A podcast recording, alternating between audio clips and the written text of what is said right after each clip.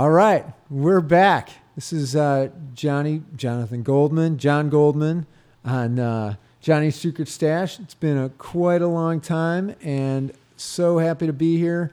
I got Adam Conley here. What's up, man? What's up? How are you? All right, and we have a very special guest who has been on the show before, and we did a show last week that was great, uh, but technical difficulties. So here we are again. That's Marcus Seyfert from Stealing the Farm, uh, one of the best singers and uh, keyboard players. Although, you know, Marcus is shaking his head. He's like he doesn't like being called out like that. Yeah. Uh, it, so this is Johnny's Secret Stale, Johnny's Secret Stash, 106.7 FM on WRHC out of Three Oaks and uh, 93.5 FM uh, WRHZ out of um, Sawyer, Michigan. And uh, happy to be back. This is um, a long, uh, we haven't been doing shows in quite a long time. I think the last show is April of 2020. And uh, here we go. Pandemic sort of seemed like it was over. And uh, who knows what's going on now the Delta variant, but but we're back. We're back in the studio, brand new studio at uh, in Sawyer now for uh, uh, Radio Harbor Country. Beautiful space, you know. What do you think? It is, uh, yeah. And uh, Marcus, I know, just uh, came off of a glorious uh, festival weekend with Browntown in uh, Monterey, beautiful Monterey, Indiana, by the way. I got a chance to go there, and I got to say, it was it was unbelievable. It was so much fun. Yeah. Marcus, thank you for uh, you know kind of pushing me to go, and it, all you did was like, "Hey, you gonna make it there?" and I did, and oh my God, what a pleasure! You know, uh, so first of all, let's let's back up. So uh, you were stealing the Farm, and stealing the you guys have been playing together, or stealing the Farm has been a band for 11, 12 years now. Yeah, Man, 12 years. and um, came out with an album uh, right at the uh, tippy top peak of the pandemic. We'll talk about that album, Moments Made of Gold. Uh, some awesome uh, assistance on that one, and uh, um, and uh, yeah, let's also talk about you know the band and and what you've got going on. But first, you know, so so you've been playing keyboards. What other instruments do you play? Just keyboards, or I mean, I, I shouldn't say that. I know you're multi instrumentalist, but in the band you play keyboards. In the band, yeah, keyboard, organ. Um, that's pretty much my focus. On the album, I got to play uh, trumpet with Willie Waldman. Ah, I didn't even know about that. That's trumpet. I doubled up with him. cool. Yeah. So when we play bass, and, I used to play guitar, uh, bass in the band. Uh, yeah, But, uh, at an earlier version of the band. yeah. Yeah. The primal versions of all that. Right, right. The primal versions. I got you. Uh, and uh, so your present lineup is uh, you on vocals and uh, um, the uh, keyboards Right, and, and organ. right. Uh, what kind of organ do you play? Is that a, a Hammond B2? Uh, Well, we at Browntown. We, Yeah. We just played. At, well, it was a Hammond that I got to play on. Uh-huh. That's actually Nate from Chester Brown's. okay, yeah. Uh, I play a Nord, which is a great emulator, and uh, I'm working on getting that Hammond because it has a beautiful sound. Yeah, it does. It's, I uh, was going to ask you today if you'd ever get to sit down in an actual Hammond. The Yeah. Nord's awesome, but Something about that. I know the Hammond's a whole other thing with all the drawbars and Yeah. it's like, Yeah, the Nord put the drawbars on it so you can Oh, control okay. it, but there's still something about sitting behind that massive Yeah. instrument. for sure. did you have a real, did you have a Leslie? Oh yeah, Oh, Leslie hooked up in there. Yeah, it was. It's my favorite thing to do. What, what's a Leslie? Well, Leslie's a rotating speaker. There's Oh, yeah, I did see that. There's either nine or eleven contacts that, when the speaker rotates, it touches and it gives that almost like a. It's a rotary. They call it a rotary effect. It's. Yeah, yeah. Phil Lesh has one of those, or played with one forever sure, with yeah. uh, with his bass. I always see that in the back of Yeah. uh, their their uh, their setup, I guess I should Actually, say. on the album, or on the album, on Falling Away, the backup vocals, they actually ran through a Leslie fe- speaker at the at the studio. Really so cool. When you have backups, it's actually got a rotary effect on it. yeah, I want one for the car. Do a lot of people play guitar uh, using uh, one of those? Um, uh, yeah, some people, I mean, Trey has one. Does he? Uh-huh. Okay. I wouldn't say it's conventional. Yeah, yeah. But it's awesome. No, no, but this is uh, it's great knowledge to have that uh, Trey uses one, and uh, um, th- there are there are musicians out there Yeah. using it. That's that's pretty cool to know. Uh, um, so uh, all right, so we get we digress, but uh, we were talking about the the band members, and uh, yeah, Pat Conway on bass. Yep. Uh, you got Justin on um, drums, uh, and you got Mike Nealon on uh, uh, lead guitar, dual lead guitar, essentially, right? Yeah. And then Tim from Chester Brown, uh, Vanderlyn. Tim Vanderlyn, uh, on dual lead guitar also. Yeah.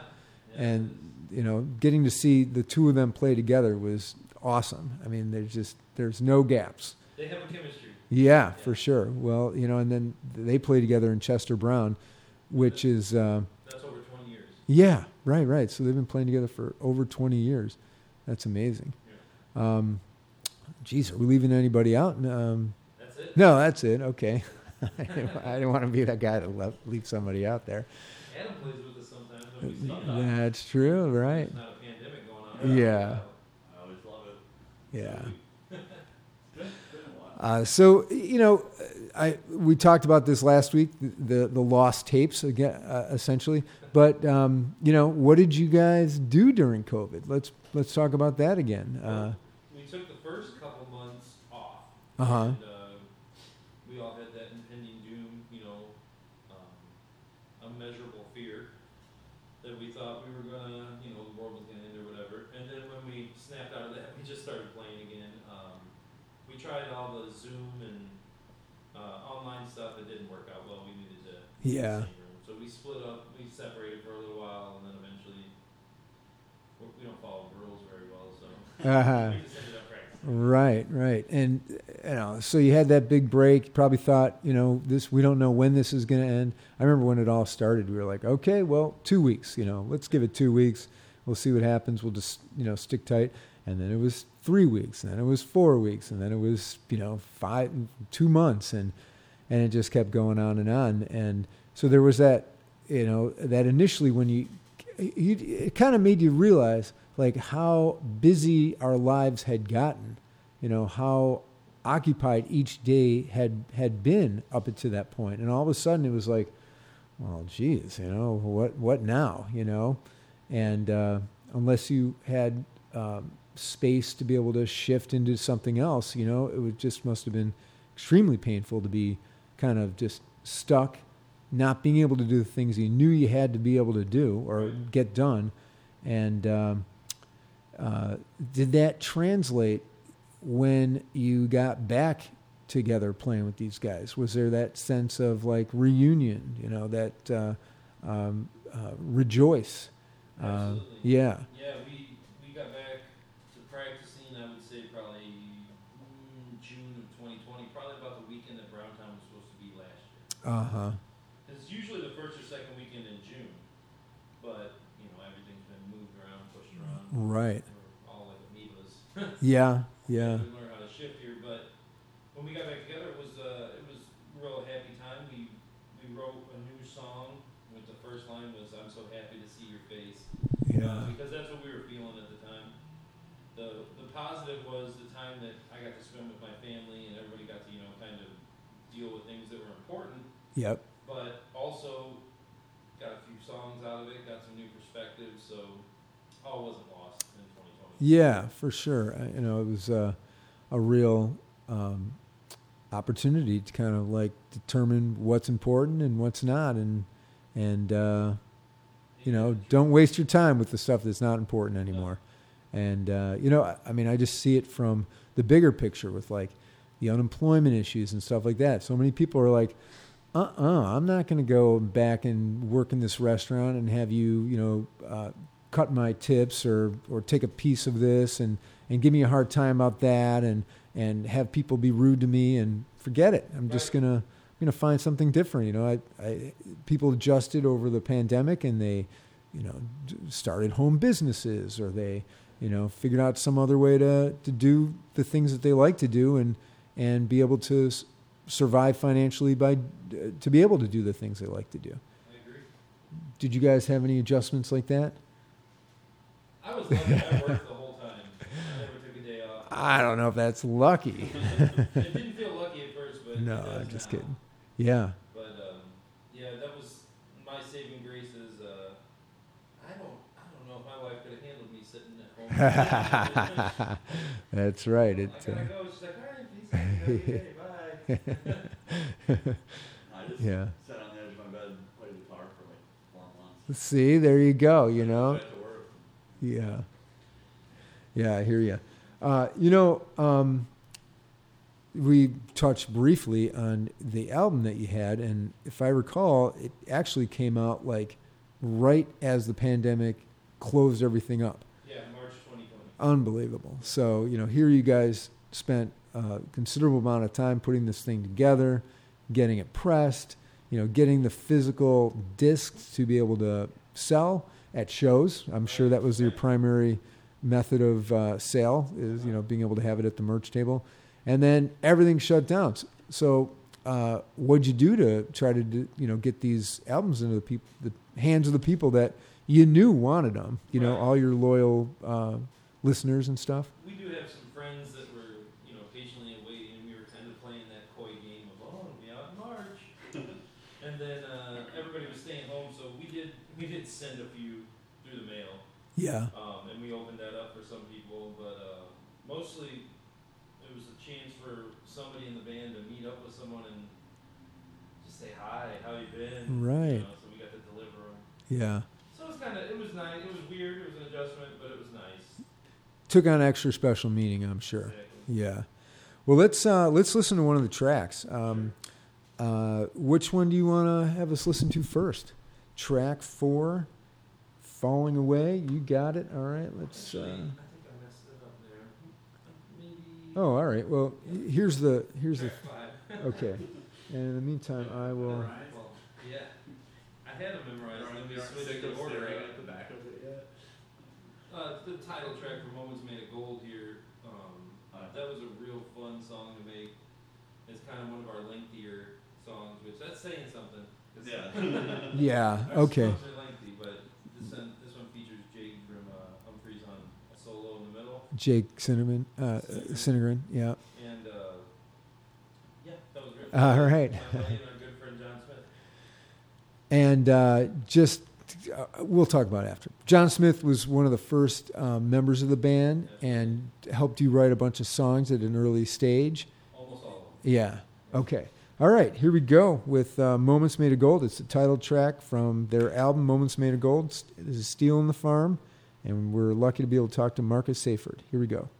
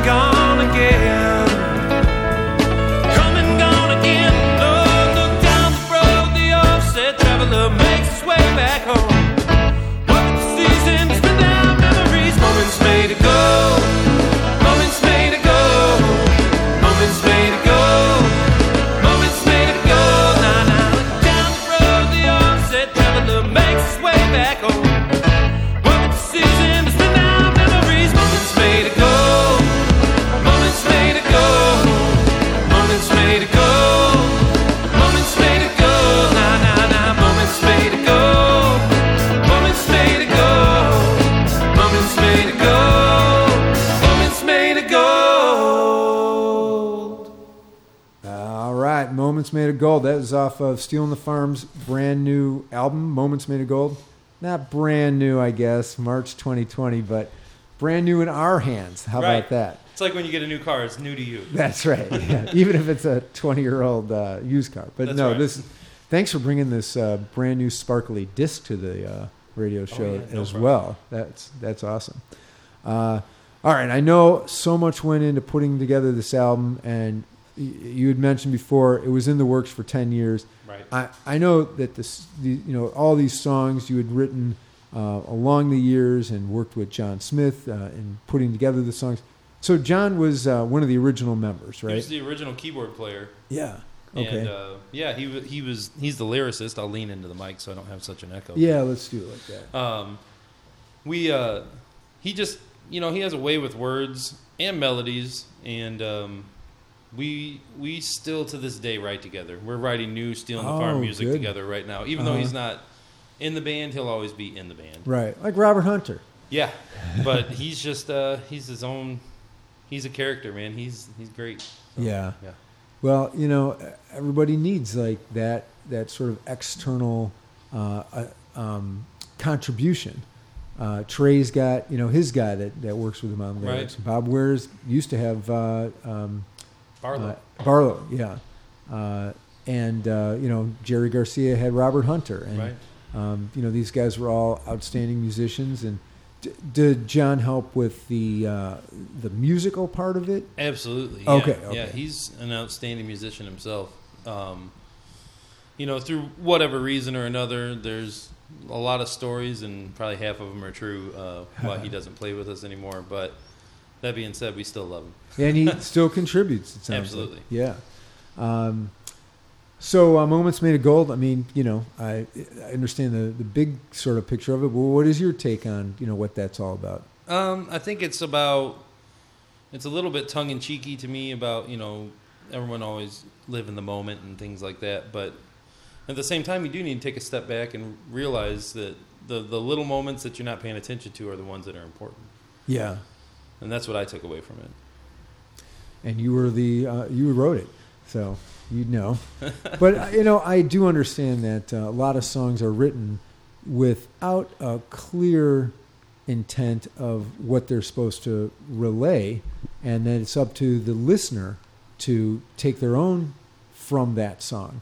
You know, I know a lot of the Grateful Dead songs are exactly like that. That um, you know, you hear like as a listener to a lot of the Grateful Dead songs, like you know. Um, uh, um, like some of those uh, Robert Hunter, Jerry Garcia songs, where uh, you you almost if you read the lyrics, you might not even Right. see that as being the vision of, of if you just read it, then you probably wouldn't get the full vision of it. But as you're hearing it and as the way they're emphasizing particular words, you get these impressions from the song that are your own.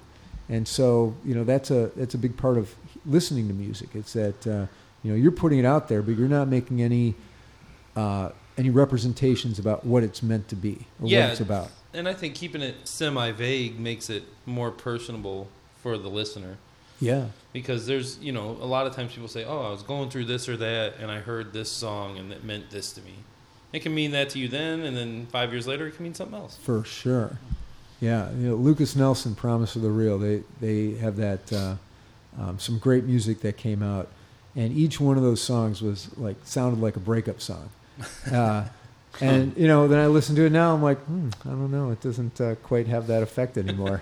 but uh, you know, at certain times in your life, like you you do hear uh, certain parts of it that are uh, uh, many songs that are like that. Yeah, take what you need from it. Yeah. Um, so uh, I know uh, I started to say I know a lot went into uh, creating this album, and um, you know draw us through that a little bit. I mean, I, Willie Waldman became the producer of the album, Yep. and uh, um, Jake Cinninger uh, helped record it and and then played on it, Yeah. uh, and then um and then you you know went out to California and you mixed it with. Uh, um, Skip with Saylor. Skip Saylor. Yeah. So take us through that whole process because I think that you know a lot of a lot of people in a similar situation, uh, a young band coming out, although you guys have been together for eleven years, uh, you know, might not know what's involved with trying to put an album out. Well, we learned a lot. I'll Yeah. say that because this was our first real studio experience. We were at Browntown, probably eight or nine, and Willie was there, and he goes, "Hey, I like you guys. Let's record." And we go, "Yeah, okay, whatever." And then he got a hold of us and was like, "No, I'm serious. Let's record. We're doing it at Jake's studio up here in Michigan." I said, "All right, great." Jim Leap recorded everything for us at his studio, and uh, it was just so easy that we went in for a three song demo just to get better gigs. Yeah, And the first day we bombed it and we didn't get anything down, not one track. and it's like, well, there's a there's an expensive practice learning lesson, but the next time we went in, we laid five down. And so we were like, well, let's just keep going. So we we probably tracked five times up there over the course of 5 days. And then uh, when it came time to mix, we were thinking about sending it somewhere. Willie goes, "Hey, I really think you should go to California."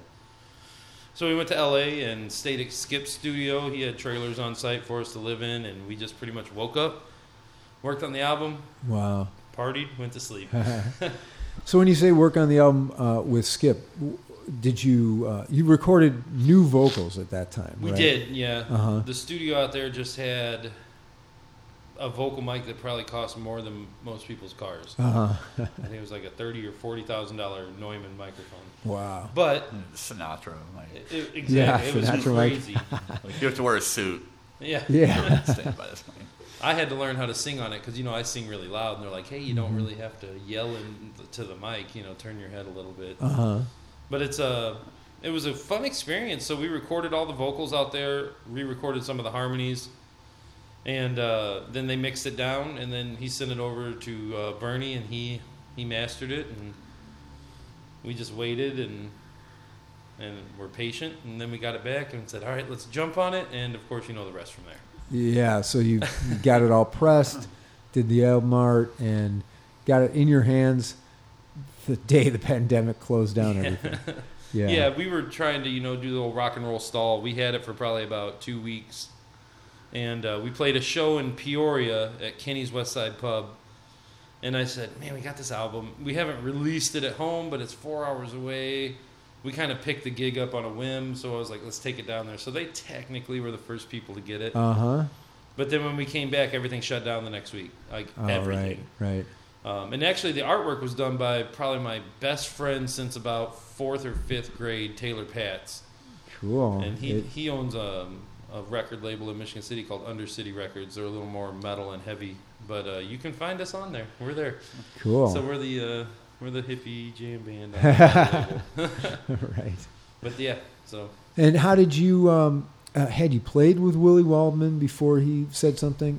we've sat in before, you know, jammed, Mhm. but nothing crazy. You know, no tours or anything with him. But afterwards, we, we've had several shows. Even last weekend at Browntown, he came up and played a couple songs with us. Yeah. Right. Right. And then I got to play with him and uh, some special guys after that too. So that was a that was a good time. Yeah, and uh, so I, I was at Browntown. I don't know if I mentioned that in the radio show, but uh, what a, what an awesome festival! I mean, it was you know unbelievable bands, outstanding tech. You know, they they really had great sound, and the lights were very professional, Oh, yeah. and uh, uh, everything was just fantastic. Uh, and then they videoed everything. Um, and and the, these bands that were there were unbelievable. You guys were there. Um, uh, Willie Waldman had a, a group of like sort of hand-picked local guys that I don't know how often they play together, but it seemed like you know he just kind of brought them together for that that uh, festival. Um, and he called himself the Willie Waldman Project. which That's how he rolls. a perfect kind of descriptor Yeah. for it. You know, he just kind of had these, and it was all experimental. He, Right. The first thing he said was, "Yeah, we're not going to play any songs. We're just going to get up and start playing." And that's exactly what they did. He just kind of like started with you know a little. He plays trumpet. Started Yeah. with a little trumpet groove. Oh, and he, he has a very extensive. Uh, Adam, you'd like this. A very extensive. Uh, uh, um, foot pedal, yeah. pedal Yeah. kind of thing. For You know, the trumpet. for the trumpet Yeah, cool. and and a little loop thing and you Yeah, know nice. kind of like a you know I don't know like a reverb reverb Oh, yeah. kind of thing all kinds of like funky uh, effects And for Yeah. all in, all intents and purposes, he's playing summer camp this week. So you know that's is that right he's he no was at summer camp Yeah. oh I didn't Yeah, no, realize he was at summer camp that's yeah, great He's done that for Yeah. probably 15, 20 years too. uh, I'm I'm gotta say I missed summer camp that was uh, that was an early festival for me but uh, you know if you like summer camp then you love Browntown because it is just one big happy family you know? There's not just random people passed out or wasn't No. you know weird stuff going on. Just all these people that were so happy to see each other after two years without the thing going on and um, you know it's a lot of fam- friends and family of the bands. Like there probably weren't too many people that didn't have some kind of strong connection or strong interest in the band uh, and then mr blotto played there Yeah, so yeah. they brought their own brand of uh, of people that were very devoted to Mr. Blotto that got exposed to a lot of these other bands. Absolutely, Yeah, um, just outstanding evening weekend all around. I will say. was a great time. Yeah, Uh, but yeah, Willie Waldman. So he had that project, and he had uh, Marco Villarreal, um, unbelievable guitar player from uh, Northwest Indiana, yeah.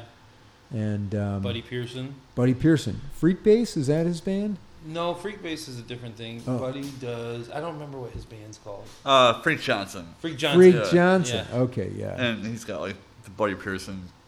project. Yeah, and then he's got like some duo stuff. And, and he's he's he's a the Buddy Pearson. he's a monster bass player. oh Yeah. man, yeah, for sure. and Kofi Baker playing drums. Oh yeah, that we were talking about Yeah. that. I, I didn't even understand the significance of it except that he's this British guy. Yeah, And you guys just made it clear that that's Ginger Baker's son. yeah, yep. That was amazing. Wow. I mean, he's he's the real deal. He tours For the sure. world, and so to have him there jamming, he he did a set with Willie, and then he actually sat in on a half set with Chester Brown after that with him Oh, and nice. Tony. So yeah. was- Oh, Oh, right. cool. The, the two drummers going. Right. And they were unbelievable. That was They were locked in. yeah. That, that they had a really great jam towards the end of uh, one of the songs uh, when uh, Kofi was in there, and uh, Tony's awesome. I love Tony. Yeah, Yeah, they worked Just- well together. They they sure did. Yeah. yeah. definitely. Um, so uh, you know when you, so these songs that you wrote for uh, Moments Made of Gold Yeah. uh, were they all older songs or any of them you know kind of ones that you'd come out with and like you know oh we got to put that on the album So what happened? Yeah, most of the songs on there we have been playing for 10, 8, 10 years, but we wanted to put something new on. So I think it's the second track, not the same. That's a brand new song that we wrote with Mike Nealon uh, when he joined the band about four years ago, and uh, that was the first song that we had written in a couple years at that point because we were kind of in a rut as a band. And then we got a new guitar player, a little freshness. Now we've been writing more. We have five or six new songs now, so uh, three of them I think have made an appearance thus far, and not the same as the the newest one on the album. uh-huh and and so Mike Nealon was uh, um, he's a guitar player Right. Uh, and how did how was it that he ended up joining your band he had been with Chester Brown up to that point right, Right, and and still is. yeah Um, the how he started joining the band was we needed a guitar player, and we had a bunch of gigs, and we've been friends with Mike forever, and he is a consummate professional. He uh, he stepped right in. There was it was almost seamless and uh, easy to do, and uh, yeah, it was just the nature of the beast thing, and then he just never left, and now we won't let him. Yeah, just try. Well, let's listen to that one. So here's not the same. Uh, what's this one about? Um, this one is about heartbreak. Okay. Yeah, All right, let's leave it at that. And then, you know, as you're listening to it, you can extract your own meaning from the song. absolutely. All right, not the same. Stealing the Farm off their Moments Made of Gold album.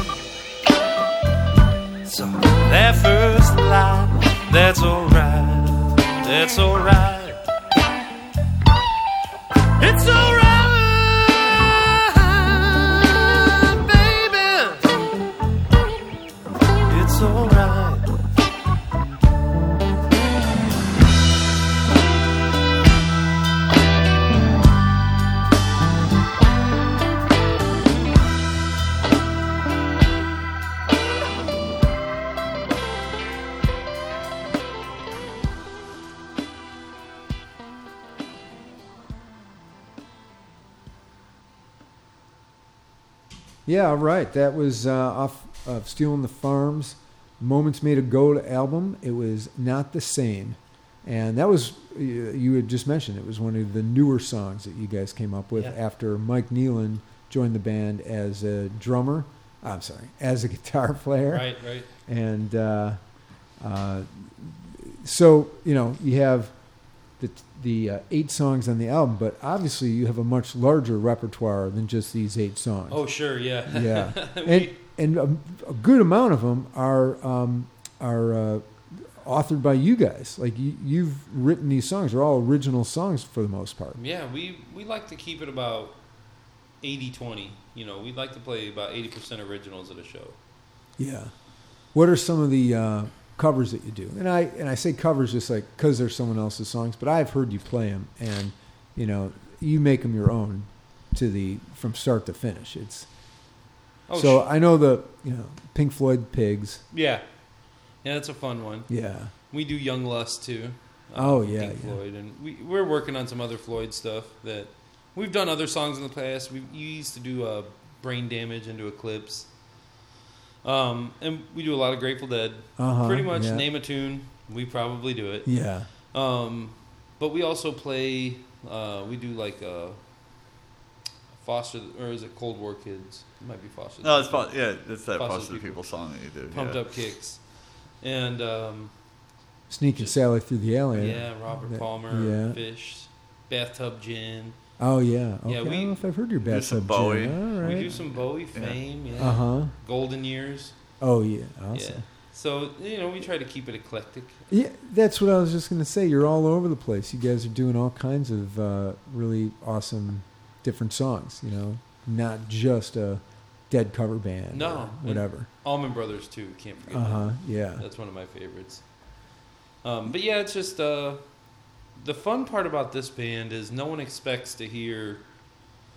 Everyone expects to hear something they didn't expect to hear when they see us. Yeah. You know, so Yeah. they don't. There's no expectations really. just whatever we Right. play. When and so when you guys have a gig coming up, do you prepare a set list ahead of time? Do you just kind of see what rolls out? Maybe think of the first, second, third song, and then kind of like let it just flow from there. How do you do it?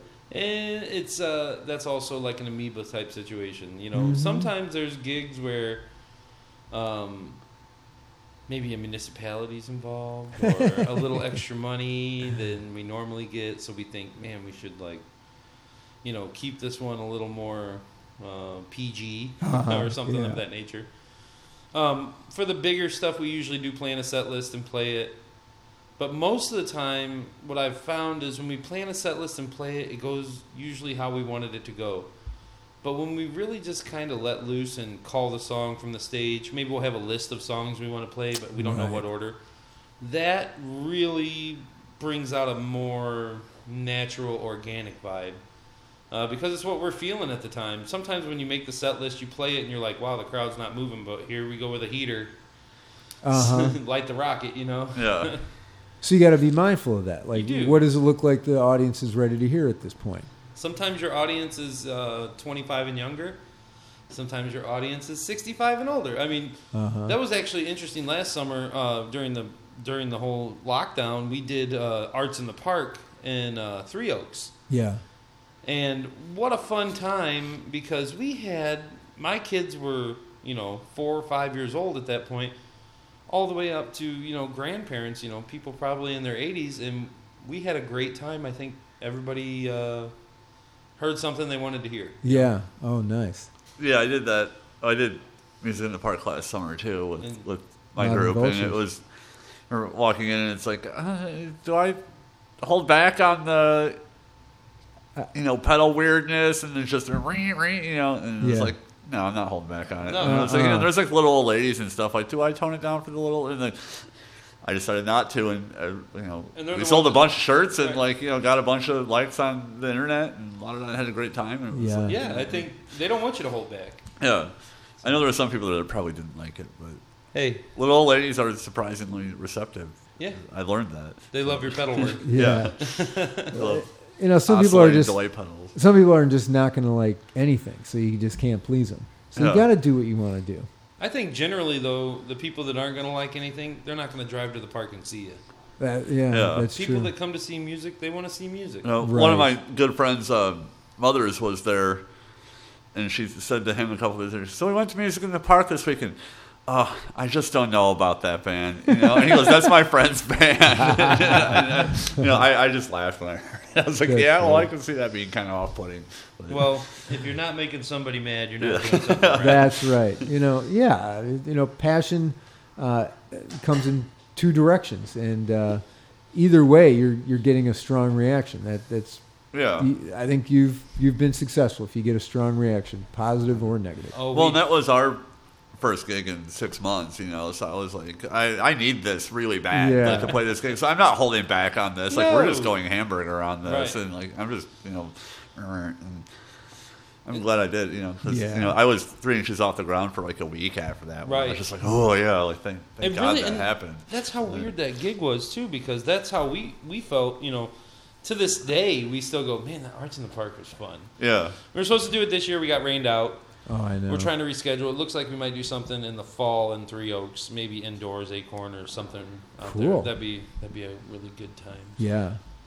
There's um uh you know, there's something to be said about uh you know, a band that can adjust like that and and has that kind of reaction to to the crowd for sure. And uh to be able to, you know, be flexible and and uh try to read the crowd. Uh I saw Tab Benoit at the Acorn Theater last night. I Mm-hmm. don't know if you guys uh, Adam, I think you know Yeah. of it Uh-huh. he uh, was amazing. It was it was such a great show, and you know a lot of a lot of bands uh, are like, hey, we're not taking any requests. You know, we're this is our set list, and uh, I hope you like it. You know, Yeah. And you know, and then there's always the guy that comes up and is like, hey, I'm here with my girlfriend. Can you play uh, Mustang Sally or you know whatever? And you're like, oh my, you know, you roll your eyes. But uh, Tab Benoit takes it to the other extent. He's like, okay, what do you guys want to hear? And like people start yelling out songs like, no, no, too early in the night. No, no, oh, that's a good one. All right, and then you know, and then they just go. But it like you know, kind of gets him thinking like, oh, who is this crowd? Exactly. What do Yeah, they really cool. know about me? Yeah. You know? That's a And good tactic. Yeah, and actually, this this crowd last night really knew him, and were yelling out all these sort of esoteric songs that probably not a lot of people had ever heard him play. And uh, I think you you know he was kind of impressed, like, oh yeah, you've heard that one, all right, you know, Let's do that. yeah.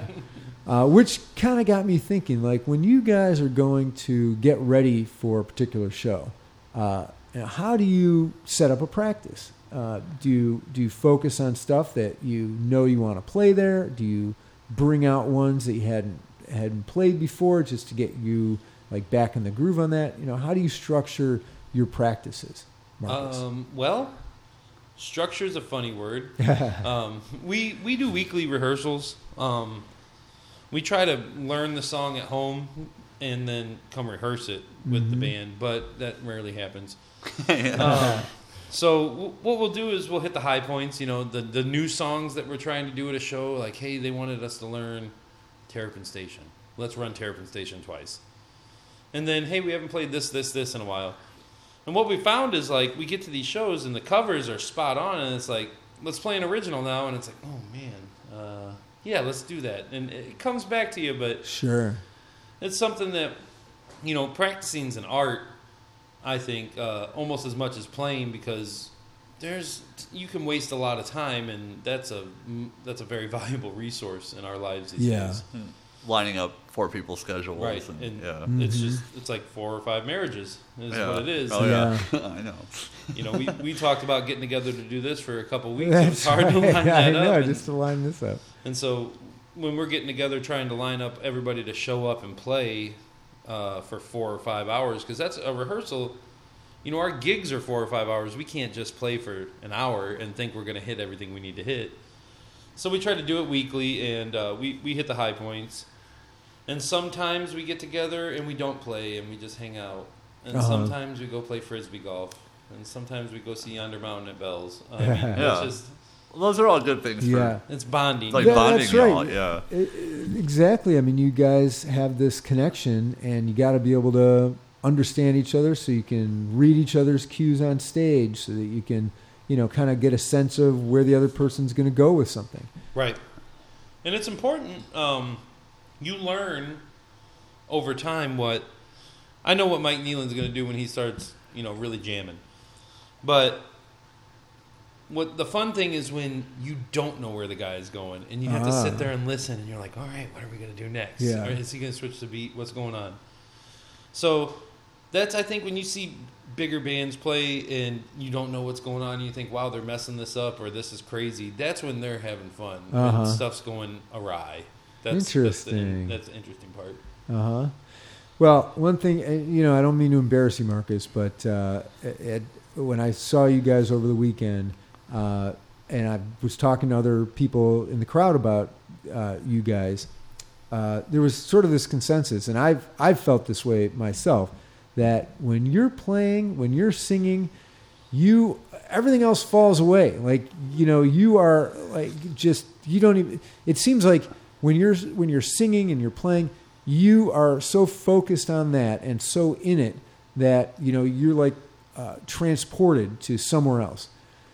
First of all, where are you going? Like what what is it you know is going on? What what do you see? What do you hear when you're at that point in a song where you're so uh, just in it? Sometimes uh, when we're playing, I'll literally go back to the place where we were when we were writing the song, and I'll be the first time we were picking it out on the keyboard. I've been there before. Sometimes it's just I don't know Mars. Yeah. I just am not. I like, much to my family's dismay, my kids and wife were dancing ten feet from me, and I thought, I haven't seen my kids and wife, and I'm playing, and then I watch a video back that someone sent me over the weekend, and it's like, oh, they were right there. Wow. wow. Well, maybe you felt Like it. You I'm, know. yeah, Yeah. I'm elsewhere. Sorry. You do that too, don't you, Adam? Yeah, yeah. Okay. I mean, on a good night, yeah, or Yeah. On, in a good moment, anyway. Like, yeah. I mean, that that's usually when it's the best stuff. Is when all the technical Um, issues elsewhere. fall away Right. and and you're just purely within that song you know, Yeah. that's, that's it hasn't that happened zone. often, but there are times where I like, zoom, like sort of zap back down into my body. Like it, again, I wish it could happen more, but and I'm like, oh, I didn't realize that I was elsewhere, and I didn't realize that I'm bawling my eyes out. I'm like in front of like all these people, you know, whatever, and, and my band's like looking at me like, are you all right? Like, oh, I'm great. Uh, you yeah. know, but it's like, how do I make that happen every time? Right. you know? That's the stuff. yeah, yeah. You know, singing sometimes the words will catch me up, and you'll see some tears rolling. Yeah, It's yeah. like, you know, it's not a put on. It's not. It's not manufactured. It's, Yeah. no you, you couldn't what's going on. yeah Well, I think I'm pretty boring too. People are like, "Why don't you move around more? Why don't you do you know do- do this more?" And I'm like, I'm not. I can't like be insincere about it, but like then when I do get into it, then it's like it's either standing there being boring or I'm bawling and ten feet above my body. You know, there's no middle ground. And it's like, like how do I find the balance there? But yeah And it's funny when you said, you know, when it's falling away. I don't know if that was a prelude to the album there, but that's kind of what that song is about. You know, a lot of people think it's about love or this or that. I when I wrote that, that was the first song that I ever wrote on my own. I wrote all the lyrics to it. And we kind of worked it out as a band and everyone assumes it's like about a girl. It's not. Or it's about, you know, work. It's not. It's about whatever you need at that time, like we talked about earlier. hmm It's kind of about being on stage and everything else going away. It's kind of about, you know, previous things in my life that I thought were important when I was younger and they're not anymore. So that's what, that's, you know, like he said, when you're floating 10 feet above your body and you're watching yourself play, it's one of those gigs that, uh, those are the ones you remember forever. Like the livery. yeah that was a That great show, show, was hands down one of our best shows we played in six months. and the crowd agreed with us. You know, the, because a lot of those people watch us a lot. Yeah. But I, there was moments in time there where I forgot I was in Benton Harbor. I forgot I was in Michigan. Yeah. I forgot I was on Earth. You know, we were just going. I was in the audience and I was like, I felt transported too. There was something really magical that went on at that at that show, uh, and you know, who knows? I mean, it was just, it was, it was just such a warm, happy night. Everyone was really happy to be there. Yeah. I think you know that nice sweet beer probably uh, that helps. contributes. I mean, that know. place is just awesome. Yeah. it, it really is. Yeah. We we closed the night out there with Creep, a Radiohead yes. cover. Oh my God, it was. And. You know, I really, I usually scream it out. Ah, I go for it at the end, and I blow my voice out every time. But unfortunately, we had a gig the next day, so I had to re- refrain a little bit. Pull back. But at the end, we were singing, and I, you know, the the stage volume was crazy. You know, we could hear, I could hear every note everybody was playing. The monitors were loud. I had great stage sound. But when we were singing the chorus at the end, I could hear the crowd louder than we were singing on stage. Nice, Yeah.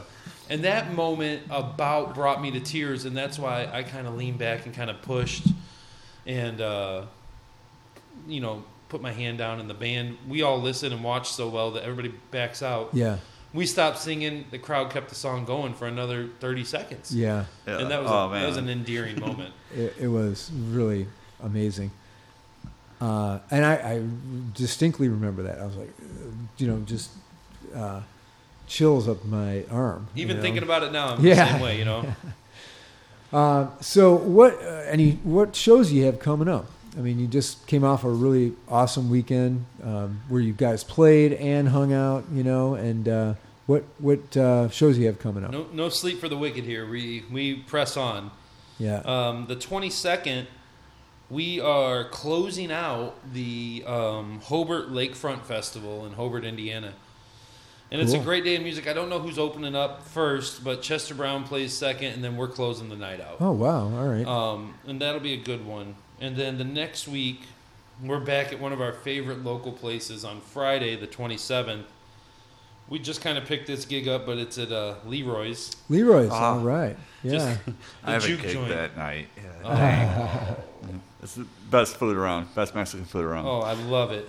I love it. And then September 10th, we're playing another Browntown type festival. It's actually where Browntown started oh. at the uh-huh. Izaak Walton. Oh right, Ike Fest. Ike Fest is going to be fun. What Uh, what date was that again? September 10th. Okay. We're closing that one out on Friday night, 10 to midnight. But then the next night, Chester Brown's closing out the night, 10 to midnight on the 11th. So that'll be fun. Uh, and then the 12th, I'm sitting in with a buddy. His name's Dan Moore. Um, we've been playing some gigs together, and uh, he's a fantastic musician. We're playing a little afternoon set at Shoreline Brewery.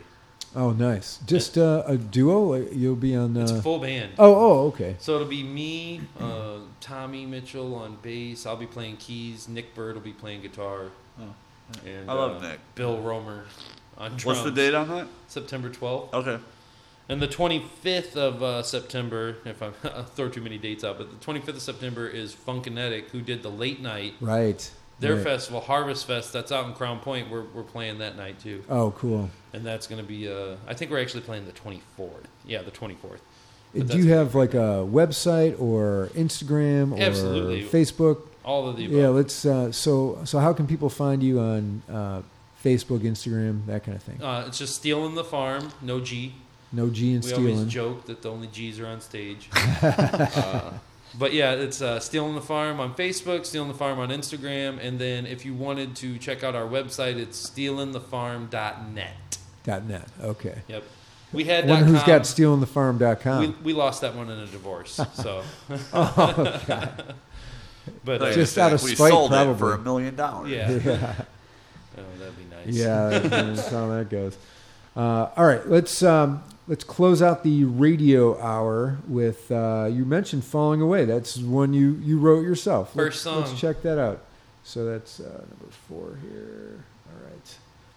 Uh, you're listening to Johnny Secret Stash on uh, WRHC 106.7 FM out of Three Oaks and on WRHZ 93.5 out of Sawyer, Michigan and uh, here is, uh, we're, was talking to Marcus Seifert from Stealing the Farm, and here is Falling Away from their new album, Moments Made of Gold.